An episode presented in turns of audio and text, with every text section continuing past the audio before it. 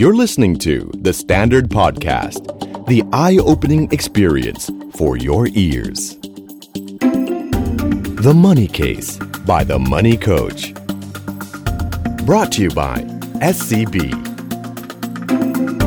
Real money, real people, real problems.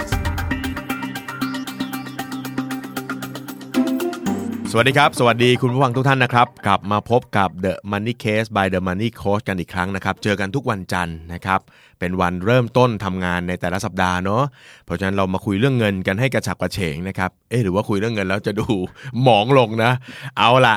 ครั้งนี้ต่อจากตอนที่แล้วนะครับ คราวที่แล้วเราคุยถึงกองทุน 2 กองทุนที่ให้สิทธิประโยชน์ทางภาษีนะครับ ก็คือกองทุนรวมเพื่อการเลี้ยงชีพ หรือ RMF แล้วก็กองทุนรวมหุ้นระยะยาว LTF นะครับอยาวชื่อไปปนกันนะครับ ชื่อไปปนกันแล้วถามกูรูกูรูจะงงนะฮะเพราะฉะนั้นเราคุยเรื่องรายละเอียดคอนเซปต์เบื้องต้นกันไปแล้วนะครับ แล้วก็แนวทางการลงทุนไปบ้างนะครับ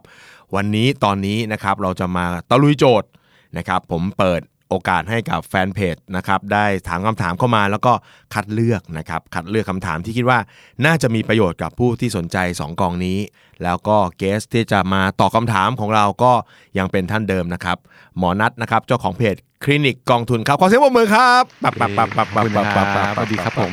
ครับ เอาละครับสวัสดีหมอนัทครับ ครับพี่ เอาละ ครับ นี่มาลุยคำถามเนาะ ฮะ คราวที่แล้วเราพูดถึงรายละเอียดไปแล้วเนอะว่า 2 กองนี้ใช้เพื่อ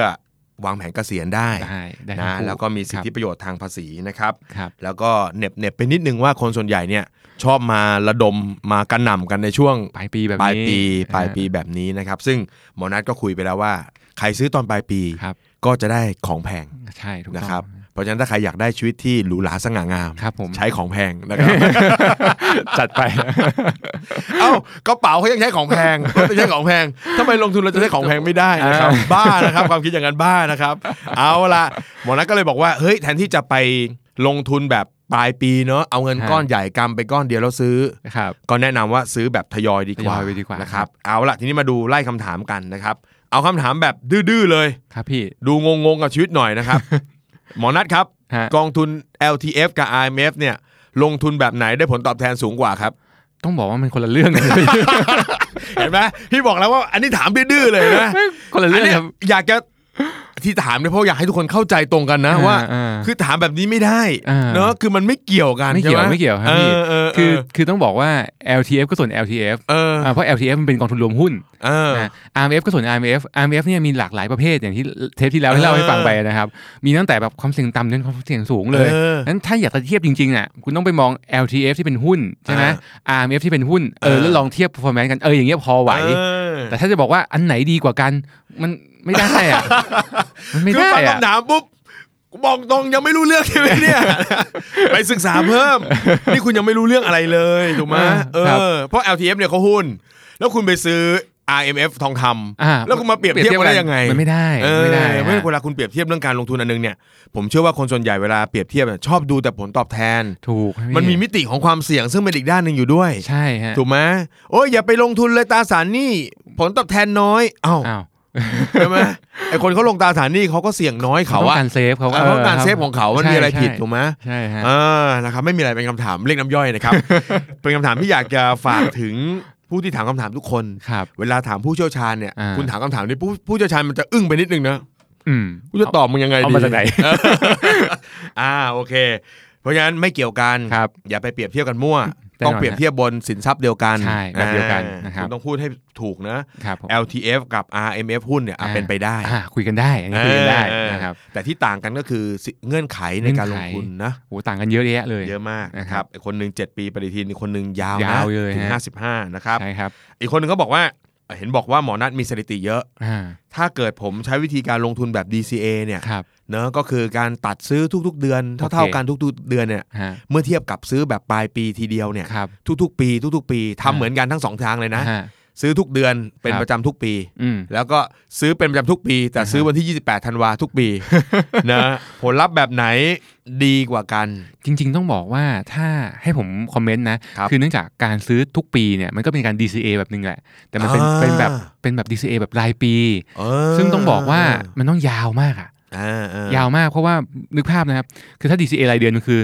12 ครั้ง หนึ่งปีก็ได้สิบสองครั้งละ คือสิบสองครั้งละระหว่างทางมีผันผวนขึ้นลงขึ้นลงเนี่ยเราจะได้ค่าเฉลี่ยที่มันสมูทขึ้น อื ความผันผวนจะลดลง อ่า ในระหว่างปีนั้น อ่า ในปีนั้นเลย โอ้ แต่ว่าถ้าคุณแบบจะซื้อรายปีเนี่ย ครับ ต้องซื้อ 12 ปี แล้ว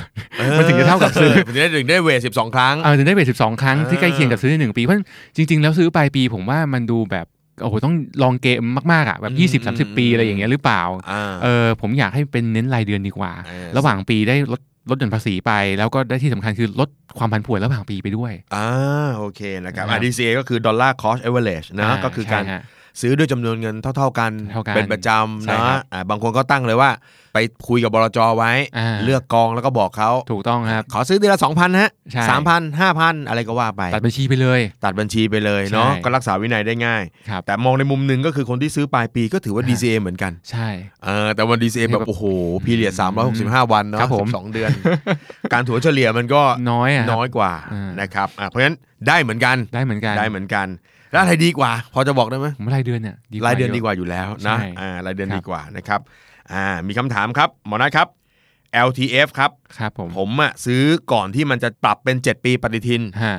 สมัยก่อนน่ะกดมาเป็น 5 ปีปฏิทินใช่ไหม ค ครัรับ บ ฮะ ทีนี้ผมซื้อตั้งแต่สมัยนั้นน่ะ ครับ ผมจะต้องถือ 5 หรือ 7 ครับ ถือห้าครับ ถือ5 ใช้กฎเดิมครับผม อ่านะครับคุณเข้าตอนปีกดใช้กฎไหนก็ ใช่ กฎนั้น ถูกต้องก่อนปี เนอะ 2559ฮะ กดใครซื้อก่อน 2559 ครับ คุณก็ 5 ปีปฏิทิน ถูกต้องครับ แม่จริง ๆ ถ้าเกิดจำผิดแล้วอยู่นานก็ไม่เป็นไรนะ อ่าก็จริงๆ ผมว่าถ้ามันยังทำผลตอบแทนได้ดีไปเรื่อยๆ นะ เออ ก็ปล่อยมันไปสิใช่ไหมครับทำไมต้องออก อ๋อ รีบออกมาขายก่อนอะไร อ๋ เงี้ อย ไม่ครับหมอนะครับผมร้อนเงินฮะ ก็ที่บอกไงว่ามันจะมีคนขายกองทุนเนี่ยคนแนะนำเนี่ยมาแนะนำเฉยเลย พี่เงินครบ 5 ปีแล้ว อ๋อ ครบ 7 ปีแล้วเอาออก พี่คิดดูสิเงินก้อนหนึงเนี่ย เอาตอนเข้าเมื่อ 5 ปีที่แล้ว พี่ก็ได้ลดหย่อนภาษีหนึ่งครั้ง อ่า พอครบ 5 ปี ครบ 7 ปีพี่เอาออก เงินก้อนเดิมได้ลดหย่อนภาษีสองครั้ง อืมเนี่ยอย่าทำตามนั้นเลย นะนะครับ อย่าทำตามนั้นเลยนะครับ ครับ คุณดูด้วยว่าการพูดตรงนั้นเนี่ยเป็นการพูดบนผลประโยชน์ใครดีกว่า ถูกต้องฮะ เออใช้คำนี้ดีกว่าเนาะ จริงๆจริง เออพูดบนผลประโยชน์ใครนะครับอ่ารบกวนสอบถามค่ะ คือสมมุตินะครับทำไมมีคำว่าสมมุติ สมมุติแสดงว่ายังไม่ได้ซื้อใช่ไหม อ่า สมมุติซื้อแสดงว่าเขาเขาเล็งไว้หน่อย เพราะว่ามันเป็น RMF อ๋อ สมมุติซื้อ RMF ตั้งแต่เริ่มทำงาน ครับ พออายุครบ 55 ปี ฮะ นะก็คือซื้อทุกปีไปจนถึง ครับ 55 พอ 55 ปุ๊บเนี่ยเงินที่ถอนออกมาตอนอายุ 56เนี่ย ฮะ ต้องเอาเงินก้อนไหนคะจะได้ทั้งก้อนไหมหรือว่าต้องไล่ อ๋อได้ทั้งก้อนเลย ได้ทั้งก้อนเลยนะครับ ไม่ว่าจะเป็นก้อนไหนคุณจะหยิบก้อนไหนเอามาขายก่อน อืม ได้หมดได้ได้ได้หมดเลยนะฮะ ครับ ได้ทุกก้อนเลย แต่ประเด็นคือเมื่อขายแล้วขายมากขายน้อย ขายบาทหนึ่งขาย 50 ตังค์ถือว่าเริ่มถือว่าขายแล้ว อ่ อ่า า สิทธิ์ก็คือจบแล้วสำหรับ RMF นะครับในการขาย โอ้สมมุติว่าสะสมมาตั้งแต่เป็นสาวๆเลย ฮะ นะครับจนอายุ 55 มีเงินอยู่ในนั้นอยู่ 2 ล้าน ครับผม ขายสักแสนหนึ่ง ขายทั้งแสนหนึ่งฮะ อ่าแสดงว่าเริ่มการขายเกิดขึ้นแล้ว ถูกต้อง เพราะฉะ ค นั้ บ นเงื่อนไขต่างๆ ทุกทุกอย่างจบ รี ยุ รี ติ เซ็ต หมด รีเซ็ตใหม่เลย เริ่มนับหนึ่งให นั ม่ บหนึ่งใหม่ โอ้ ใช่ฮะหมายความว่าถ้าคุณอายุ 57 ซื้อ RMF เพิ่มอ่านับหนึ่งใหม่เลยนับนับปีแรก อื ใหม่ มอืม นะครับตั้งแต่คุณเริ่มขายไป โอ้รีเซ็ตนะครับ เพราะฉะนั้น ใช่ ถ้าเป็น IMF ถ้าคุณสะสมตามเงื่อนไขเข้าไปเนี่ย ครับ จนถึง 55 หรืออ่ะคุณเกษียณปุ๊บคุณอยากจะใช้เงิน ฮะ คุณจะถอนเนี่ยคุณสามารถถอนได้ทั้งก้อนโดยไม่ ได้ทั้ ผิด งก้อน เงื่อนไข ถูกต้องครับ เออแต่เมื่อไหร่ที่ถอนเนี่ยแม้จะถอน 3,000 สามพันอ่าบาท จะถอนทำไม ถอนทำไมไม่รู้เออ ก็ ฮะ ถือว่าเงื่อนไขนั้นจบแล้ว จบแล้ว เอ ฮะ ลเทียบที่คุณสะสมมาจนถึง ครับ 55จบแล้ว ถูกแล้ว ถ้าจะทำอะไรต้องเริ่มใหม่ ใช่ อ่าน นะครับก็หมายความว่าก้อนเดิมก้อนเก่าเนี่ยหลายคนถามเอ้าก้อนเก่าก็ต้องถือ 5 ปีเหรอไม่ใช่ก้อนเก่าเนี่ยคุณก็ขายมาเมื่อเมื่อไหร่ก็ได้ อ่า แต่ถ้าก้อนใหม่ที่คุณเพิ่งซื้อเข้าไปในปีใหม่เนี่ยก็ต้องนับหนึ่ง นับ ใหม่ หนึ่งเลย ใหม่ ใช่ครับ ก็ต้องรันไปอีก 5 ปีอย่าง อีกห้า น้อยละ ปีถูกต้องครับ โอ้นะครับ ก็เป็นความรู้นะครับ ทีนี้มีพวกหงุดหงิด ฮะ ซื้อไปแล้วเนี่ย ครับ แม่พอฉันซื้อปุ๊บ ฉันว่าเลือกดีแล้ว ฮะ ศึกษาจากหมอนัดมาเต็ม ที่ แล้วก็ใส่เต็ม พอใส่เต็ม ครับ ปุ๊บผ่านไปหนึ่งปี ฮะ กลับมานั่ง เพื่อนบอกเป็นไงผลตอบแทน อ่า เนกออกมาน้อยกว่าเพื่อน 2%นอนไม่หลับ หมอนัดคะ ย้ายได้ไหม ย้ายได้ ไหม อืมขอเปลี่ยนได้ไหมคะ คือต้องบอกว่า RMF เนี่ยเขาเปิดโอกาสนะครับ ให้เราแบบสามารถที่จะปรับเปลี่ยนไปเลือกกองที่มันเสี่ยงต่ำก็ได้ อืม หรือจะเปลี่ยนไปเป็นกองเสียงสูงขึ้นมากกว่าเดิมก็ได้ อืม หรือคุณจะเลือกแบบไหนก็ได้เลยอะตามสบายเลยอะ ครับ นะครับและได้ทุกบลจด้วย หมายความว่าคุณอยู่บลจสีม่วงจะย้าย อื ไป ม อยู่สีเขียว ครับผม ปีหน้าไปอยู่สีเหลืองได้เงินก้อนเดียวกันเนี่ยย้ายได้นะครับ อืม ไปได้หมดเลย อ่า นะครับได้ได้หลากหลายหลากสไตล์มาก แต่ว่าต้องบอกว่าอย่างนี้ว่า แต่ประเด็นคือจะย้ายทำไม ครับ ถ้าผลตอบแทนยังถึงเป้าหมายที่เราวางไว้อยู่ อ่า ก็ไม่จำเป็นต้องไปย้ายมัน ครับ นะครับยกยกเว้นคันคันอย่างที่พี่หนุ่มบอกเมื่อกี้ อยากได้มากขึ้น เห็นได้มากขึ้น เอออ่ ก็ก็ลองดู แต่ถ้าไม่ได้มีประเด็นอะไรกับมันก็ปล่อยไว้เถอะ อืม นะครับ อืม วุ่นวายในการย้ายวุ่นวายมาก วุ่นวาย ถ้าถ้าพี่หนอม ถ้าพี่หนอมอยู่พี่หนอมจะเล่าให้ฟังได้ ครับผมมีความวุ่นวายมากครับมีความวุ่นวายมาก พี่หนอมนี่กินอย่างนี้ครับเวลาเราย้าย RMF เนี่ยเราไปคุยกับบรจแรกก่อน อ่า บรจที่เราซื้อไว้บอกเนี่ยเราย้ายออกเอ้ยถ้าคุณจะย้ายออกคุณต้องไปติดต่ออีกบรจหนึ่งก่อนนะอ่า อ่า พอเราไปอีกบรจหนึ่งบรจหนึ่งบอกเฮ้ยถ้าคุณจะย้ายเข้ามาเนี่ยคุณต้องไปติดต่อบรจนั้นก่อน เออมึงสองคนมานั่งรวมกันเลย มาฮะนั่งคุย เรามานั่งคุย กันพร้อมกัน มานั่งคุยกันได้ไหมอะไรอย่าง เอ เงี้ยเอ อ อ เออเออเออ มันจะวุ่นวายแบบนี้เกิดขึ้น ออเออเอออย่างอย่าง IMF เนี่ยการย้าย นะครับพี่ นะครับ ถือว่าเป็นการซื้อไหม ไม่ฮะ ถือว่า แยกกันต่างหากนะ ใช่ใช่ครับ อ่าสมมติว่าปีที่แล้วพี่ซื้อไว้อ่ะ ค ส รับ มมติเข้าไป 50,000 บาท ครับ ในกอง RMF 1 อ่าฮะ อ่าเสร็จแล้วพอปีถัดมาพี่โยก RMF 1 ไป RMF ครับ 2 อย่างนี้ไม่ถือว่าเป็น ถื เงื่อนไขของการซื้อ ใช่ฮะ ใช่ไหม ใช่ อ่าเพราะฉะนั้นคุณต้องมีเงินอีกก้อนหนึ่งทึ่งซื้อต่างหาก ถูกต้องครับ อ่าอย่ามั่วนะแหม ใช่ โยกเพลิน เลยเห็นไหมไม่เห็นจะน่ากลัวเลยหนังชีวิตอะไรอย่างเงี้ยนะเออไม่เกี่ยวนะครับ ครับ คุณโยกก็คือโยก อ่า มันก็คือเงินก้อนเดิม ใช่ใช่ แต่เงื่อนไขคือซื้อทุกปี ทุกๆปีถูกต้องค นะ รับ ครับอ่า ครับ อย่างต่ำห้าพันหรือสามเปอร์เซ็นต์ ถูกต้องฮะ อันไหนน้อยกว่า ก็เลือกอันนั้น โหเขาสายเลือกตัวน้อยแล้วเนาะ แต่จริง ๆ ก็ห้าพันอ่ะผม ปี ว่า หนึ่ง แบบ เนาะ เออ เออ ปีหนึ่งก็ไม่ห้า ตก พัน เดือน ไม่ไยะ สี่ ร้อยกว่าบาทอืม เอาเถอะเนาะควรจะเก็บได้เพื่อการ ใช่ เก ฮะ ษียณเนาะ ใช่ใช่ เออเออเออเมื่อกี้เป็นพวกโยกย้าย ครับผม ทีนี้เป็นพวกแบบผมไม่ย้ายก็ได้ ฮะ เออ ไอกองที่ซื้อปีที่แล้วเนี่ยอุ้ย performance มันเจ็บใจเหลือเกินไป ครับ แพ้เขา อ่า งั้นปีใหม่ผมซื้อที่ใหม่เลยได้ไหมแล้ว ได้ นับรวมไหม นับรวมไหมหมายความว่า IMF ไงฮะ สมมุติว่าซื้อปีเดียวกันใช่ไหมพี่ อ่าเอาเอาซื้อซื้ออ่าซื้อปีเดียวกันก่อนสมมุติ อ่า ปีมาถึงปุ๊บเริ่มซื้อ IMF หนึ่ง ครับ เฮ้ยมีอีกก้อนหนึงจะซื้อเพื่อนบอกเฮ้ยกองเนี้ยน้อย อ่า ไปกอง หนึ่ สองดีกว่า ครับ ซื้อปุ๊บเข้าไป อันนี้คือนับรวม นับ ใหง รวมกัน ปี ในหนึ่งปี อ่า ใช่ครับ พอปีที่สามปุ๊บ ครับ มีอีกเป็นคน ฮะ ชอบฟังคน อื่น เอาไหมฮะ ซื้อเพิ่ม ซื้อปีถัดมาซื้อกองที่สาม ครับ เอออย่างนี้ก็ได้ ได้เหมือนกัน ได้หมดเลย ได้หมดเลยฮะ คือจะซื้อกองไหนกี่บลจกี่กอง อืม ในหนึ่งปีซื้อได้หมดเลย อ่ะ ไม่ว่าจะเป็นจะต้องเป็นแบบโอ้โห ต้องย้ายต้องอยู่บลจเดียวกันไม่จำเป็น อ่าน นะครับ แล้วก็สามารถที่จะเลือกแต่ประเภทตาก ครับ แตกต่างกันได้ ไม่ใช่ อ่า เป็นกองหุ้นก็กองหุ้นเพียงอย่างเดียวไม่ อืม จำเป็นนะครับ เพราะฉะนั้นก็คือเรียกว่าถ้าเป็นการลงทุนเนี่ยเนอะ ครับ คุณจะซื้อกี่กองอะไรก็ได้ ใช่ แต่ขอให้ว่าภายใต้เงื่อนไขว่าทั้งปีอ่ะ ทั้งปีอะรวมกันไม่เกิน 15% อ่ะสิบห้าเปอร์เซ็นต์นะแล้วถ้าเป็นขั้นต่ำก็ ครับ5,000 ห้าพันหรือสามสามเปอร์เซ็นต์เนาะ ถูกต้องฮะ เนี่คือสำหรับ IMF ใช่ครับ นะครับทีนี้บอกอุ้ยทำไมพูดเรื่อง IMF เยอะย้ายได้ อ่า อะไรได้อะไรได้อ่ะแล้วทาง LTF นะครับ LTF เหมือนกันนะพี่ ย้ายได้ ย้ายได้เหมือนกัน อ่า ซื้อกี่กองก็ได้ ซื้อกี่บลจก็ได้ อืม แต่ว่ายิ่งซื้อเยอะก็ยิ่งปวดหัว อ่า อย่างที่เคยเล่าให้ฟังไปเนาะ ครับ แบบโอ้โหมันนั่งดูจัดการแล้วแบบแต่ละที่ก็ส่งตัวเลขมาไม่เหมือนกันบ้างอะไรบ้างโอ้โหงงไปหมด อืมอืม อืม เพราะงั้นเราก็มีสิทธิ์โยกย้ายอะไรของเราได้เต็มที่ ใช่ ในในมุมของเราการ ครับ โยกย้ายตรงเนี้ย ฮะ เปลี่ยนตรงเนี้ย ฮะ มันมีค่าบริหารจัด จ การ ริงๆมี เพิ่ม ค่าบ ไหม ริหารจัดการ ส่วนใหญ่กองเนี่ยขาออกเนี่ยเขาจะคิดค่าสับเปลี่ยนขาออก อืม อ่าเพราะฉะนั้นจริงๆต้องไปนั่งดูหน่อยว่าเอ้ยถ้าคุณย้ายข้ามบรจเนี่ยส่วนใหญ่จะคิดคิดเงินอยู่ค่อนข้างแพงเลยล่ะ เอาให้หนัก เอาให้หนักเลยอ่ะ อืม อ่าพวกนี้นะ คือคนที่ปล่อยเราออกมาเนี่ยจะคิดเราหนักมาก ใช่เพราะว่าเขาไม่อยากให้เราออก เจ็บใจนัก แต่ไอคนไอคนที่รับเข้าเนี่ยมาเลย มาเล อย อไอคนที่เขาต้องเปิดปลายเปิดไว้ เปิดไว้ให้มาเลยมาเลย ออ นะครับ แต่คนที่จะปล่อยเราไปเนี่ยนึกออกไหม ครับโอ้ยอันนี้จัดหนักเลย เออ เพราะแต่ว่าถ้าย้ายในบรจเดียวกันเนี่ย ค่าธรรมเนียมพวกนี้มันจะส่วนใหญ่จะไม่ค่อยเก็บ อืมอืม น้อยบรจมากที่จะเก็บ เพราะถือว่ายังไงก็ยังอยู่ในอ้อมแขนข อ อง ยู่ใน เรา อ้อมแขนเขาอะไรอย่างนี้นะครับ อ่า เพราะฉะนั้นก็ดูดีๆทั้งการย้ายเนี่ยถ้าไม่จำเป็นอย่าย้ายเพราะฉะนั้นจริง ๆ แล้วนักลงทุนเองหรือว่าคนที่เพิ่งเริ่มลงทุนกับ LTF RMF อ่ะควรจะต้องเลือกกองในครั้งแรกให้เหมือนติดกระดุมเม็ดแรกให้มันถูกก่อนอะ อืม แล้วเม็ดถัดไปมันจะสบายแล้วเพราะฉะนั้นยอมเสียเวลาในครั้งเลือกครั้งแรกหน่อย ครับ ให้มันได้กองที่เราแบบถูกใจจริง ม ๆ แล้วก็อยู่กับเขาไปนานๆอะไรอย่างนั้นผมว่าเวิร์ก อ่า อ่า เรียกว่าไม่ต้องวุ่นวายมาก ใช่ เนาะอีกอันหนึ่งฮะ ถ้าผมซื้อเกินแล้วฮ ะ มนุษย์เรามันเป็นอย่างเงี้ยนะเราจะมีคันลองคลองทำให้เดิน อ่า ซึ่งทำตามนี้จะได้ ครับ แบบนี้ ถูกฮะ เออเพราะฉะนั้นการสื่อสารอะไรเขาก็จะสื่อสารในในในช่องทางตรงเนี้ย ถูก ว่า ถูกถูก ถ้าคุณทำตามนี้ คุณจะได้แบบนี้ ใช่ครับ เออคุณซื้อตามนี้คุณได้ลดหย่อนภาษี ใช่ มันก็จะมีมนุษย์กลุ่ม หนึ่ง ถ้าผมซื้อเกินแล้วครับ คือต้องบอกว่าอย่างงี้ฮะเอ่อคนส่วนใหญ่จะจะแนวคิดจะอย่างนี้พี่คือเขาเขาบอกอะไรตามกฎหมายเนี่ย เราไปคิดเพิ่มเอง อืม ว่ามันทำได้ ซื้อเกินไปเนี่ย ผมซื้อเกินไปนะ ผมก็ไม่ได้เอารถจนทั้งหมด ผมก็ลดหย่อนเฉพาะในส่วนที่มันแบบลดหย่อนได้อะไรอย่างเงี้ยเออ ผมลดหย่อนได้เอ่อได้แสนหนึ่ง ครับ อ่าสิบห้าเปอร์เซ็นต์ผมคือแสนหนึ่ง ใช่ แต่ผมใส่ไปแสนห้า ไม่เป็ แต่ น ผ ไร ม หรอก ก็ยื่นแสนหนึ่ง อ่า เออ ไม่มี คุณมองผมในแง่ดีสิ ใช่แล้วก็เออมันคงไม่ได้ผิดเงื่อนไขอะไรหรอก อ่า อ่าคือคือคิดเองเออเอง ครับ อะ ผม กฎหมายมีบอกไว้อีกอย่างหนึง เออ คือต้องบอกว่าส่วนที่เกินเนี่ยเขาเขียนไว้ชัดเจนว่าส่วนที่เกินต้องเอาไปรวมกับภาษี ม เพื่อคิดเป็นรายได้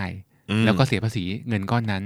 ส่วนกำไรที่เกิดขึ้นต้องหักภาษีหนาที่จ่าย3%อีก อืม แล้วกำไรก็ต้องมารวมไปคิดภาษีอีก อ่าคิดภาษีเงินได้ตอน โอ้โห ปลายปีอีกใช่ไหม ปวดหัวพวกกระบาลนะพี่ เออเออเอ เอ อ อ คือจริงๆนะต้องพูดแบบแบบเขาเรียกอะไรนะบ่นๆนิดนึงว่า ม เวลามีคำถามทางการเงินเข้ามาเนี่ยเนาะ ฮะ มันมักจะมีคำถามกลุ่มหนึ่งซึ่งเป็นประเภทเนี้ย อ่า แหกฉีก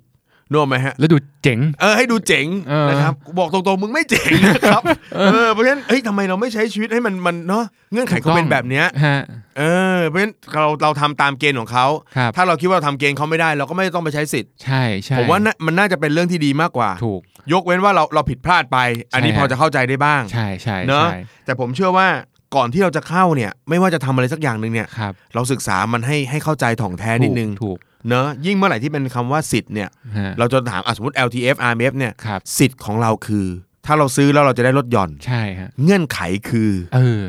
ใช่ใช่ เห็นไหมฮะ ใช่ใช่ มันสิทธิ์ทุกอย่างมากับเงื่อนไขเนาะ ม เออคุณอยากจะได้แบบรักษาแบบฟรี อืม 30 บาท คุณเงื่อนไขคือคุณเป็นคนไทย เออ สัญชาติไทยไง ใช่ใช่ เออแล้วยังมาถามอีกนะสัญชาติไทยลูกครึ่งได้ไหมอะไรเงี้ยไปดูบัตรประชาชนสิเป็นคุณเป็นคนไทยหรือเปล่าอะไรเงี้ย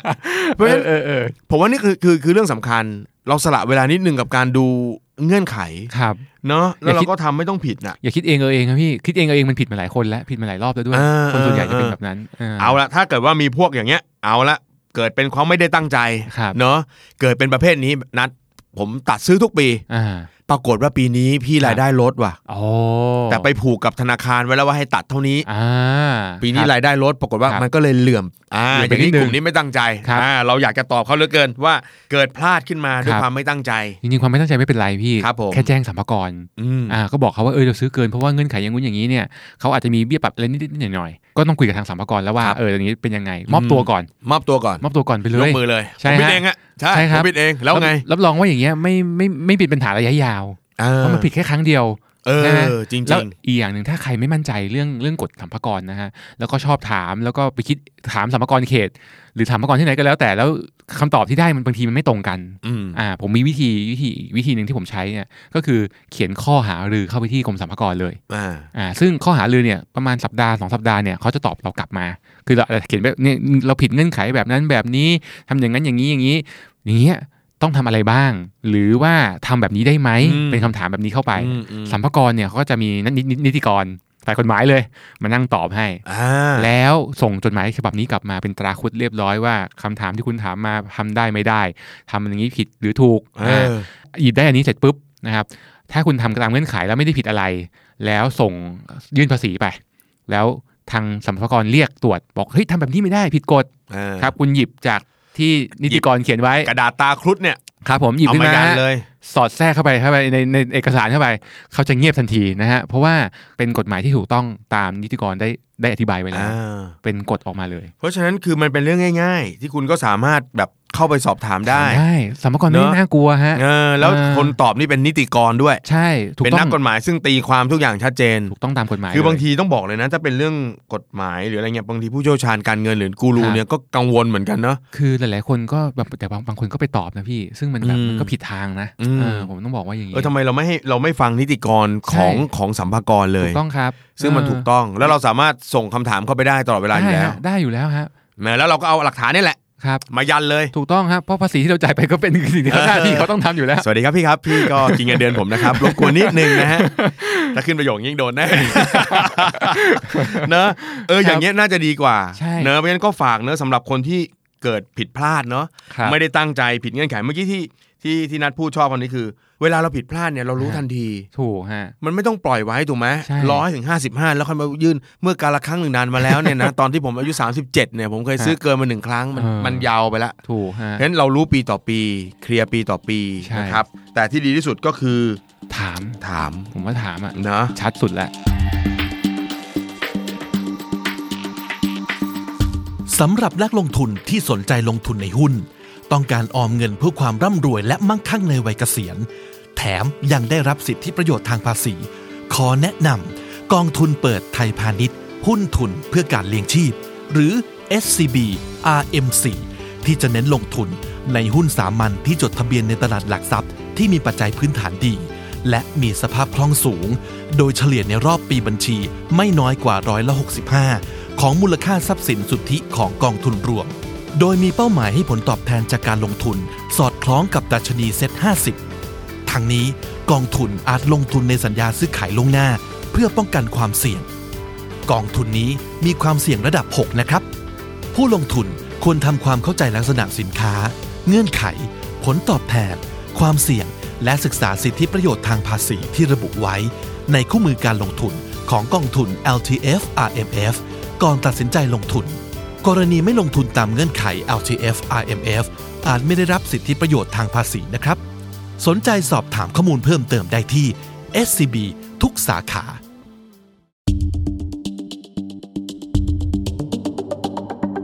คำถามต่อมาฮะ ครับ คำถามก็คือว่าถ้าเราซื้อ LTF แบบ DCA ไปเรื่อย ครับพี่ ๆ จนถึง 55 ปี ครับ คือเขาให้ 7 ปีเนี่ย แต่ผมจะ DCA ไป DCA อ่า โอ้ ห้า ดี สิบ มาก ห้า ดี ปี มาก จะดีกว่าการซื้อ IMF ไหมครับ จริง ๆ ก็ เพ ต้อ ราะ ง เงื่อนไขมันน้อยกว่า จริง ๆ ต้องบอกว่ามันก็คนละหน้าที่อีกเป็น เอ เอ อ อคือคือทำแบบนี้ก็ได้ไม่ได้ อ่า ห้ามนะเป็นสิ่งที่ถูกต้องทำได้นะครับ อ่าฮ แต่ว่าคุณถ้าคุณจะมาเทียบกับ RMF ถ้าคุณจะต้อง DCA อยู่อยู่แล้วถึงอายุ เอ 55 อ ก็ใช้ RMF สิเพราะมันถึงอายุ 55 อยู่แล้วนี่ เออ แล้วคุณเลือกกองที่มีความเสี่ยงต่ำได้ด้วย อ่า เพราะ คือ LTF switch ไปมาได้ ใช่เพราะ LTF คุณได้แต่กองเสี่ยงสูงนะ เออ แล้วจริง ๆ พออายุ 55 เนี่ย คุณก็ไม่ควรจะเสี่ยงสูงมากขนาดนั้นแล้ว อ๋อคือความหมายว่า LTF เนี่ยเขาลงในหุ้น ใช่ฮะ เพราะฉะนั้นถ้าคุณจะลงทุนแบบเอาละฉันไม่สนใจประเภท 7 ปีปฏิทิน ครับ ฉันจะลงทุนมันยาวๆ ไปจนถึง 55 55 อยู่แล้ว อ่า เออแต่ว่าต้องไม่ลืมว่า LTF เนี่ยต่อให้ไปถึง 55 เนี่ย มัน ใช่ ก็ยังลงทุนในหุ้นอยู่ เป็นอยู่ในหุ้นอยู่นะ ความเสี่ยงก็สูงอยู่นะ อ่าซึ่งมันเป็นช่วงใกล้เกษียณของคุณแล้ว ใช่ครับ อ่าถึงตอนนั้นเนี่ยคุณควรจะสวิชมันหน่อยไหม เป็นตราสารหนี้บ้าง อ่าอบกางลงมาหน่อย ให้หุ้นบางลงมานิดนึง ใช่หรือเป็นกองอสังหาริมทรัพย์ที่เป็น RMF ก็มี อ่า ก็ลงได้ ซึ่งจะได้ พวกเนี้ย ปันผล เออจริงๆ RMF ไม่มีปันผลแต่เขาจะเก็บปันผล อ่าเก็บปันผล ไว้ให้เรา ไว้ในกองอะนะ โอ้โหซึ่งซึ่งมันแบบผมว่ามันดีมากนะ เออซึ่ง นะครับ อ๋อ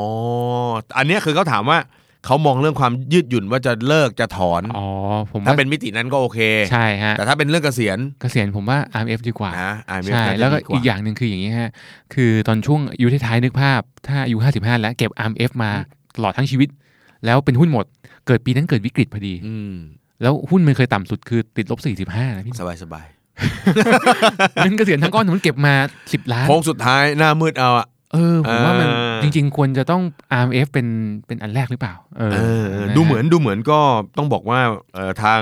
ตลาดหลักทรัพย์เองหรืออะไรเอง ครับ ก็พยายามจะเชียร์ให้ซื้อ IMF ก่อน ใช่ เนาะ ใช่ใช่ คือเพราะ ฮ ว่าวัตถุประสงค์มันเกิดมาชัดเจนก็คือเพื่อวางแผน เก เก ษี ษีย ย ณ ณ ถูกต้องครับ เนาะในขณะที่ LTF เนี่ยเกิดมาเพื่อเหมือนกับสนับสนุนตลาดทุน เอ่อ ใช่ไหม ใช่ใช่ เออ ใช่ เงื่อนไขมันเลยสั้นกว่า สั้นกว่า อะไรอย่งเงี้ยเนาะ ครับประมาณ เออ นั้น แต่ว่าคน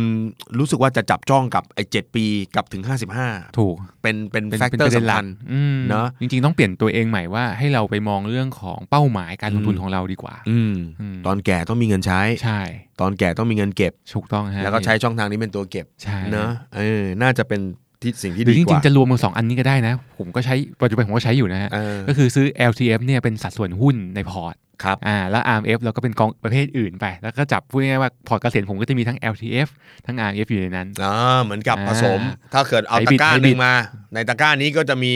อ่า LTF ด้วย ใช่ ซึ่งเราก็รู้ด้วยว่าเงินที่ใส่ไป LTF ก็เป็นหุ้ เป็นหุ้น อ๋อ อ่า แล้ว มีความเสี่ยง IMF เนี่ยเราก็ไปใส่อย่างอื่น ตราสารหนี้บ้างอสังหาบ้างทองคำนิดนึงอะไรอย่างนี้ อ่าก็เพื่อให้ ผสม พอร์ต ไป เนี่ยมันบาลานซ์กันหน่อย บาลานซ์มาก โอ้ อ่ามี มีเสี่ยงเยอะ ครับ เสี่ยงน้อยส่วนหนึ่ง ใช่ อะไรต่าง ใช่ ๆนะครับก็เอาไปใช้ได้เนาะ ใช้ได้ครับใช้ได้ เอาไป ใช้ได้ ใช้ได้ เลยนะครั นะครับ บ แนะนำด้วยฮะ แนะนำนะครับ อันนี้มีคำถามเออน่ารักน่ารักเหมือนกันนะ ถามว่า ครับ คือกำลังคิดอยู่ค่ะ กำลังคิดอยู่ คิดจนถึงช่วงสุดท้าย แล้วเนี่ย กำลังคิดอยู่ค่ะว่าปีนี้จะซื้อ LTF ครั ห บ รือโปะบ้านดี โอ้โห เพราะบ้านดอกเบี้ยคงที่ปีนี้ ฮะ ปีสุดท้ายที่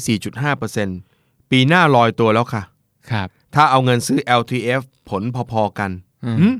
ผลพอๆกันคือ คิดว่า LTF ผลตอบแทน 4.5 เหมือนกันเหรอ มันก็ไม่ใช่อย่างนั้นทุกกองเนาะ เอ ใช่ไหอมฮะ แต่บ้านเร็วกว่าอีกอย่างหนึ่งซื้อบำนาญจ่าย 5 ปีไปแล้วของเจ้าหนึ่ง ประกันบำนาญแน่ คิดไม่อ เลย อกจริง ๆ ว่าจะลงแบบไหน อ๋อ เฮ้ยจริงๆผมว่า เนี่ยผมผมอ่านเนื้อหาทั้งหมดแล้วเนี่ย ครับ ประเด็นที่เขาคอนเซิร์นคือปีหน้าดอกเบี้ยบ้านจะลอยตัว ร้อยตัว ง่าย ครับ ๆ ไปรีไฟแนนซ์ ดี ไปรีไฟแนนซ์แล้วเอาเงินไปซื้อเอาเทียบ ถู จ ก บละ ถูกถูก จบละ คือคือจริงๆ ผมว่าอันเคสนี้อาจจะต้องแบบไปนั่งคิดดูก่อนว่าจะวางแผนการเงินตัวเองยัง เอ ไงก่อน อ นะ แยก ผม ป ว่า ระเด็นก่อนเนาะ ใช่ ถ้า ฮะ ประเด็นที่คุณคอนเซิร์นก็คือแบบ อันนี้มันตีกันอยู่นะ มันตีกันอยู่มันตีกันอยู่ แม่ งง แต่ ง ผม นะ แต่ผมเข้าใจนะ งงๆ เพราะว่าคนที่เพิ่งเริ่มต้นอาจจะเหมือนกับพอวางแผนตัวเองเนี่ยอาจจะ อืม มีหลากหลายมีเป้าหมายมีโอ้โหเยอะแยะ ครับ อะไรอย่างเงี้ยนะครับ แต่จริงๆต้องต้องไปแยกครับ ระหว่างลงทุนกับใช้ หรือว่าเพื่อผ่อนบ้านเนี่ย ผมว่ามัน อืม เงินก้อนเนี้ยต้องแยกกัน ต้องแยกกันใช่ อืม ใช่ใช่ใช่ นะครับ นะครับ ก็ต้องบอกว่าพอเราเราจัดสรรเงินไม่ถูกอ่ะ อ่า เนอะว่าเอ๊ะตอนนี้เราวัตถุประสงค์ของแต่ละเรื่องเป็นอย่างไรเนอะคิดว่าน่าจะคอนเซิร์นเรื่องดอกเบี้ย เออถ้าคอนเซิร์นเรื่องดอกเบี้ยผมว่าอย่างพี่หนุ่มบอกครับรีไฟแนนซ์ไปเลย ไป ง่า รี ย ไฟ กว่า แนนซ์ก่อนจะได้มีเวลาคิดไงถูกไหม พอรีไฟแนนซ์ปุ๊บแล้วได้เงื่อนไขของรีไฟแนนซ์มาปุ๊บอาจจะเอามา อ่า ประกอบการตัดสินใจได้ ถูกถูกฮะถูก เพราะว่า ฮะ เรื่องเรื่องของเงี้ยไปปล่อยให้มันลอยตัวมันก็เสียของ ใช่ ใช่ไหม อืมอันนี้มีคนถามมานะครับเขาบอกว่าอยากฟังความเห็นของผมนะ แต่ว่าลองฟังของหมอนัทดีกว่านะผมหมอนัทเชี่ยวชาญเรื่องนี้มากกว่า อยากฟังแง่มุมความเห็นหมอนัทครับ ครับ เรื่องของการถือครอง 5 ปีเต็ม ฮะ ดงเล็บนะครับ แต่ตอนนี้นานกว่าเดิมแล้วเนี่ยเป็น 7 ปีแล้วเนี่ย ครับ นะครับถ้าเป็น LTF ก็ 7 ปีปฏิทิน ฮะ ถ้าเกิดเป็น RMF ก็คือถึง 55 ยาว หรื เล อย อย่างน้อย 5 ปี ครับ ถ้าใครมาซื้อตอนอายุเยอะ ใช่ ๆก็ ฮะ ต้องถือครอง 5 ปีเนาะเป็นอย่า ครั ง บ น้อยอ่ะผมเนี่ยฐานภาษี 20%ครับ ครับ ณตอนเนี้ยถือจนครบเวลาแล้วขายสมมุติว่าเท่าทุน สมมุติว่าเท่าทุน อ่าตั้งโจทย์ว่าสมมุติว่าเท่าทุน ครับ ก็จะได้ผลตอบแทนแบบอ้อมๆ จากภาษี 20%หาร ครับ 5 อ่าฮะ เท่ากับ 4%ต่อปีเอาผมเข้าใจละ เคสนี้เขาน่าจะซื้อตอนอายุเยอะ อ๋ออ อ่าแล้วก็ถือ 5 ปี สมมติ ครับ ว่าซื้อ 50 ตอนอายุ อ่า อ่า 50 ถึง 55 โอเค อ่าก็ครบ 5 ปี ครับ ตามอันนี้ ก็ น่า ขาย จะ ได้ เป็นน่าจะเป็น RMF อ่าครับผม เสร็จแล้วเขาบอกว่าสมมติหมอนัดเอ้ย ฮะ ซื้อปุ๊บ 5 ปีไม่กำไรเลยว่ะ ครับ เข้าเท่าไหร่ ขายได้เท่านั้น อ่า โอ้ชีวิตแย่นะ ดูแบบ ห้าปีไม่ขึ้นเลยเว้ย ดูปวดหัวน่าดูอ่ะ ครับ ก็เลยบอกว่าแต่ผมในยฐานภาษี 20ไง ฮะ เออเพราะฉะนั้นผมก็น่าจะได้เปิดคิดเป็นผลตอบแทนรวม 5 ปีเนี่ย ครับ เนื่องจากมูลค่าไม่เปลี่ยน ฮะ ก็ได้แค่ 20%ของภาษีนั่นน่ะ ครับ เอามาหาร 5 ก็ได้ 4%ต่อปี อืม ถ้าเอาเงินไปทำอย่างอื่นที่ได้ผลตอบแทนสูงกว่าเนี้ยดี ครับ ไหมครับ แล้วจ่ายภาษีตามปกติไปซะ โอ้โห อันนี้เนี่ยคือผมเคยเจอคนคิดแบบเนี้ยนะครับ แล้วคิดถึงคิดหนักกว่านี้อีกพี่หนุ่มฮะ อืม คิดยังไงรู้ไหมฮะ L R M F L T F เนี่ยค่าธรรมเนียมกองทุนมันก็มีนะเป็นต้นทุน ครับ ก็เอามาหักต้นทุนอีก คราว โอ้ นี้ ครับ กลายเป็นดูแบบทุกอย่างไม่คุ้มหมดเลย เออครับผม คือเมื่อกี้บอก ปีละ เหลือปีละสี่เปอร์เซ็นต์หักค่าธรรมเนียมกองทุน L T F R M F สองเปอร์เซ็นต์เหลือสอง สองเปอร์เซ็นต์ ยิ่งดูแย่กว่าเดิมอีก อย่างนี้ฝากแบบเนาะ เออ ตราสารหนี่ธรรมดาก็พอแล้วมั้งเนี่ย คือต้องบอกว่าจริงๆ เนี่ยสมมติฐานเนี่ยถ้าเขาพูดแบบนี้นะโอเคมันถูกต้อง แต่ว่าในความเป็นจริงเราดูในเรื่องของความเป็นจริงดีกว่า อืม ว่า ลงทุนเนี่ยมันมีเรื่องของผลตอบแทนอยู่แล้ว ครับ นะครับยังไงก็แล้วแต่เนี่ยผมมองว่าการลงทุนเนี่ยมันทำให้เราหนึ่งเลยรู้จักการลงทุนมากขึ้นสองมีวินัยกับมัน อืม นะครับสร้างลักษณะนิสัยในการบริหารการเงินให้กับตัวเอง แล้วก็ที่สำคัญคือมันมีผลตอบแทนอ่ะคือเราอย่าไปคิดว่าแค่เฉพาะเรื่องของต้นทุนเพียงอย่างเดียว ม เราต้องมองในเรื่องในเรื่องว่าเราลงทุนกับมันไปแล้วเนี่ยก็คือเราคาดหวังผลตอบแทนนะ อ่า อ่าก็ควรจะต้องใส่ assumption หรือว่าสมมติฐานของเขาเนี่ยควรจะต้องใส่ตัวเรื่องผลตอบแทนเข้าไปด้วย อืม ถึงไม่ไม่งั้นอย่างเงี้ยไม่คุ้มทุกกรณีหรอก อ่า ใช่ไหมครับ ใช่ครับ ยกเว้น ใช่ครับ ยกเว้นฐานภาษีสูงจริง ๆ แบบ 35 3 37เปอร์เซ็นต์อะไรขึ้นไปก็แล้วแต่เนี่ย อืม ผมมองว่าถ้าคุณจะคิดอย่างนั้นน่ะมันก็ไม่ได้ลงทุนไม่ได้เริ่มต้น อืม ไม่ได้เก็บเงินเป็นของตัวเอง เพราะฉะนั้นผมว่าจริง ๆ แล้วควรจะต้องมองในเรื่องของผลตอบแทนที่จะได้ อืม นอกจากที่กองทุนให้ได้ จริงๆ แล้วก็ได้ได้เรื่องอื่นด้วยได้เรื่องของวินัยด้วย อ่า นะครับ นะครับ ใช่ใช่ อ่ามีเรื่องหนึ่งที่น่าสนใจอ่านี่มีแตกต่างขึ้นมาอีกหน่อยละ ครับ ผมไปซื้อกองทุนครับ ครับ เป็น RMF LTF ฮะ ที่มีปันผล โอ้อ่า อ่า ครับผม เป็นพวกกลุ่มที่มีปันผล ฮะ สิ้นปีต้องนำเงินเหล่านี้ไปรวมในรายการเงินได้ เพื่อ ครับ มาคิดคำนวณภาษีใช่ไหมครับ อ๋อจริง อ่า ๆไม่ต้องฮะเงินปันผลเนี่ยถ้าเราทำหักภาษีนะที่จ่ายไปแล้วเนี่ย อ่า ก็ไม่ต้องนำมารวมแล้วก็ได้ ครับ จบ นะ ในตอนได้ จบในตอนไปเลย นะครับ นะครับ หรือจะมารวมก็ได้นะ เออนี่ไง แต่ เขาบอก นี่แล้ ว่า วแต่ แต่ถ้าผมอยากจะได้เครดิตภาษีคืนเหมือนของหุ้นนะ อ๋ ครับ อไม่ได้ฮะคือเงินปันผลจากกองทุนรวมเนี่ยเรานับเป็น 40วงเล็บ อืม 8ซึ่งจะคนละก้อนกับเงินปันผลของหุ้นที่อยู่ 40วงเล็บ4 อ่า อ่าเพราะฉะนั้น40วงเล็บ4สามารถเครดิตภาษีปันผลขึ้นได้ ครับ แต่ฝั่งกองทุนรวมไม่ได้ อ่า นะค ก รั อบงทุนรวมนี่40วงเล็บ8 ใช่ อย่าไปขอปันผลนะครับ ผม เอ้ยอย่าไปข อย่าไป อ ขอ เครดิตภาษีนะ เครดิตภาษีคืน เออเดี๋ยว นะ โดนนะโดนไม่ใช่น้อย ครับ อ่าแต่ก็เป็นไอเดียที่ดี ฮะ นะครับเออทีนี้เขาก็บอกว่า พอผมซื้อปันซื้อแบบมีปันผลไปแล้วเนี่ย ครับ พอได้ปันผลมา อ่า ไอ้เงินก้อนเนี้ยควรจะบริหารยังไงอ่า โอหเคมอนัดแนะนำหน่อยครับ ต้องบอกว่าคนที่ซื้อกอง LTF ปันผลเนี่ยผมเชื่อว่าตอนแรกที่เขาคิดเนี่ยคือเขาอยากได้เงินปันผลมาใช้ระหว่างทาง เพราะฉะนั้นเนี่ยถ้าคุณมีเป้าหมายอยู่แล้วว่าคุณจะเอาเงินก้อนนั้นมาใช้ก็ใช้มันซะ อืม นะครับ แต่ว่าถ้าคนไหนที่บอกว่าเฮ้ยผมไม่ได้อยากได้เงินปันผลนะแล้วไปเลือกกองปันผล ผมบอกว่าเฮ้ยอย่างเงี้ยไม่ดีคิดผิด เพราะว่าหนึ่งเลย ถ้าคุณไม่ได้อยากมีปันผล แต่คุณอยากจะได้เงินปันผลมาเพื่อเก็บกำไรไว้ก่อนหรือแนวคิดอะไรประมาณนี้แล้วก็เดี๋ยวค่อยเอากลับไปลงทุน reinvest เนี่ย อ่า คุณจะโดนสองดอกเลย อืม ดอกแรกนะครับ ก็คือคุณโดนภาษีหักหน้าที่จ่าย 10%ไปแล้ว อ่า ได้ปันผลมา 10 บาท เหลือ 9 บาท อ่า ใช่ไหมเอา 9 บาทไปลงทุนกับกองทุนรวมเดิม เสียค่าธรรมเนียมในการซื้อถ้ากองทุนนั้นมีค่าธรรมเนียมในการซื้อเนี่ย คุณโดนอีกหนึ่ง โดน ดอก ขาเข้า โดนขาเข้าอีกถ้ามี อ่า งั้นผมว่าจริง ๆ แล้วคุณต้องคิดให้ชัดเจนก่อนตั้งแต่แรกว่า เป้าหมายในการซื้อกองปันผลเนี่ยเพื่ออะไร ครับ ถ้าเพื่อเอามาใช้โอเค คุณก็เอามาใช้ อ่ แต่ว่าถ้าเพื่อที่จะจะเก็บระยะยาว ก็อย่าเลือกกองปันผลเลย อืม เอาเลือกตั้งแต่ตอนที่ตัวเองเริ่มต้นเลยดีกว่า ครับ ก็ให้ก็ให้ผู้จัดการกองทุนเขาเอาเงินที่ได้เงินที่มี ครับ ปันผลจากหุ้นต่างๆ ก็เอา อืม เขาให้เขาเป็นรีอินเวสของเขาเอง รีเนสไปต่อไปเลย อ่า เออ นะครับ เอาออกมาเสียเวลาแล้วก็เสีย โดนไปหนึ่งดอก เบี้ยบ้ายรายทาง เอ ใช่ อ นะ นะครับอ่าฮะนี่สนุกมากนะครับ สนุกมาก ครับ อ่ามีอันหนึ่งที่ผมชอบนะครับ และน่าจะเป็นคำถามท้ายๆแล้ว ครับพี่ โฆษณากองทุนน่ะหรือพวกสัมมนากองทุนเนี่ย มักชูจุดเด่นว่าผลตอบแทนย้อนหลัง 5-10 ปีที่ผ่านมาสูง ครับ แต่มักจบด้วยคำว่าผลตอบแทนในอดีต ไม่ได้เป็น เออเออ ใช่ใช่ เออเนอะบรจก็อาจจะต้องกลับไปคิดว่าเออเออมันแปลกนะนี่ผมกำลังซื้อเพื่ออนาคต คุณก็เอาข้อมูลในอดีตมาเปรียบเทียบกัน เสร็จแล้วพอผมเออ พอฟังผลผลตอบแทนอดีตของคุณผมเคลิ้ม ครับ เออเจ๋งเว้ยเจ๋งเว้ย เออเอออยากได้ แล้วคุณ ละ ก็จบด้วยว่า การผลตอบแทนในอดีต ไม่ได้เครื่องยืนยันถึงอนา คต แล้วมันขัดแย้งในตัวเองไหมครับเนี่ย เออเออทำยังไง ผมชอบ ดี ผมชอบคนนี้เขามันมาก โอ ครั เค ต้องบอกว่าอย่างนี้จริง ๆ แล้วเนี่ยที่เขาต้องพูดไปอย่างนี้เพราะว่าคือไม่มีใครรู้อนาคตจริงๆอะ อ่ ว่าแบบมันจะดีต่อไหมหรือมันจะยังไง อ่า เขาเลยต้องเคลมตัวเองไว้ก่อนบอกเฮ้ยไอ้ยดูได้นะผลตอบแทนหลังเนี่ยแต่อนาคตเนี่ย คือที่ผ่านมาผมเจ๋ง อ่า เออ ค แต่ รับ ไม่ได้บอกนะ ว่าต่อไปจะดีแบบนี้นะ เออ อ่า คุณจะเชื่อคุณจะเชื่อมือเก่าหรืออา มือใหม่ๆก็แล้วแต่ ก็แล้วแต่คุณ ไง แต่ว่าต้องบอกว่าอย่างนี้พอดีว่าผมมีเปเปอร์หนึ่งของกอตทำไว้ค่อนข้างดีเขาบอ ครั ก บ ว่ากองทุนเนี่ยถ้าดูผลตอบแทนย้อนหลัง 5 ปี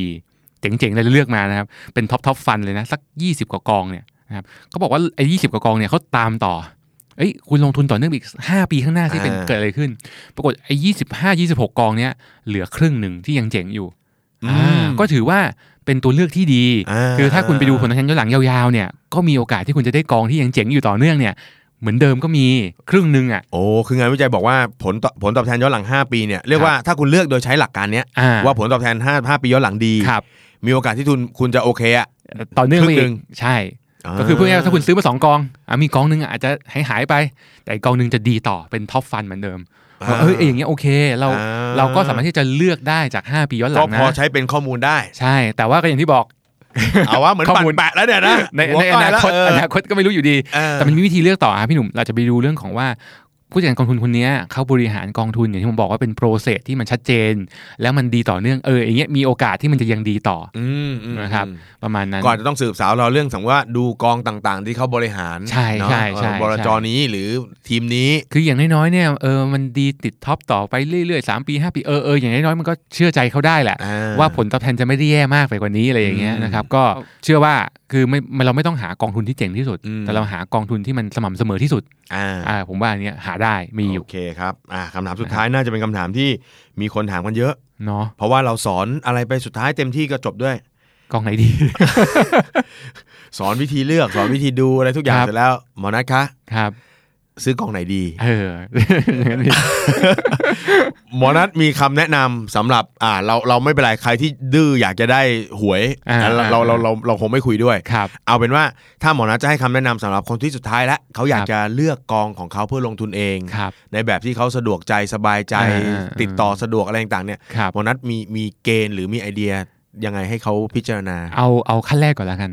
เซตเป้าหมายก่อนครับว่าตัวเองอยากได้ผลตอบแทนประมาณกี่เปอร์เซ็นต์ อืม เพื่อให้ถึงเป้าหมายที่ที่เราจะวางไว้อะนะครับ ครับ อ่าก็ดูตรงนั้นก่อน สมมติว่าได้สัก 7-8%อ่าแล้วก็โอเค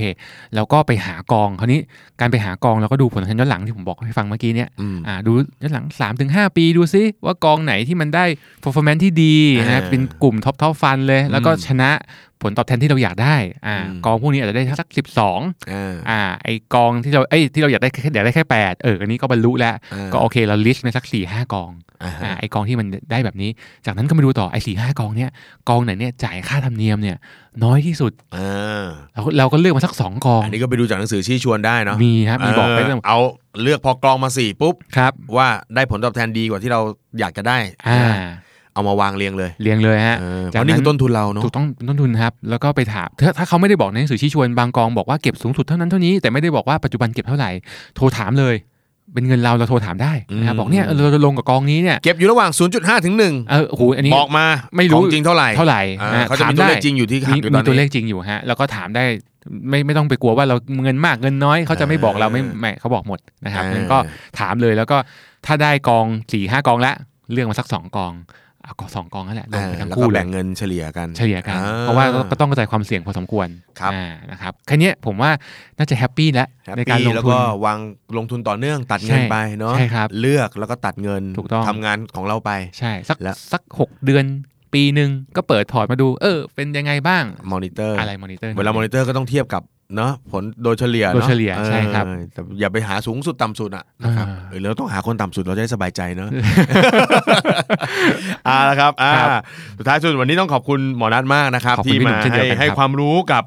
ทุกๆคนนะครับ มีโอกาสต้องเชิญอีกแน่นอน ยิน นะ ดี ค ค รั รับ บเป็นเกียรติครับพี่ สุดท้ายอยากจะให้ฝากถึงงานหน่อยนะครับ ครับผม เผื่อใครจะติดตามหมอนัทจะไปสอบ ครับ ถามว่าซื้อกองทุนไหนดีนะครับ ไปที่ไหนได้บ้าง ครับผมก็ อย่างนี่ผมไม่บอกได้ไหมพี่ เดี๋ยวเดี๋ยวตามมาเพียบเลย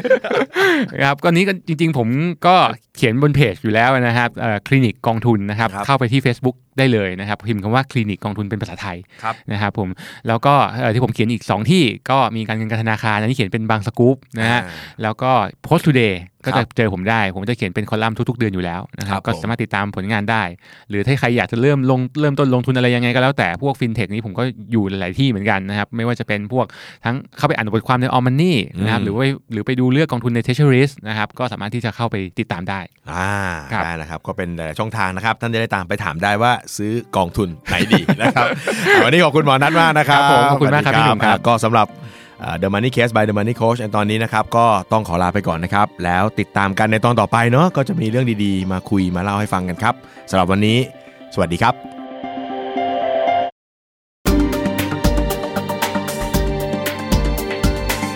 Binge listen to all our shows and episodes at thestandard.co slash podcast. The Standard Podcast, eye opening for your ears.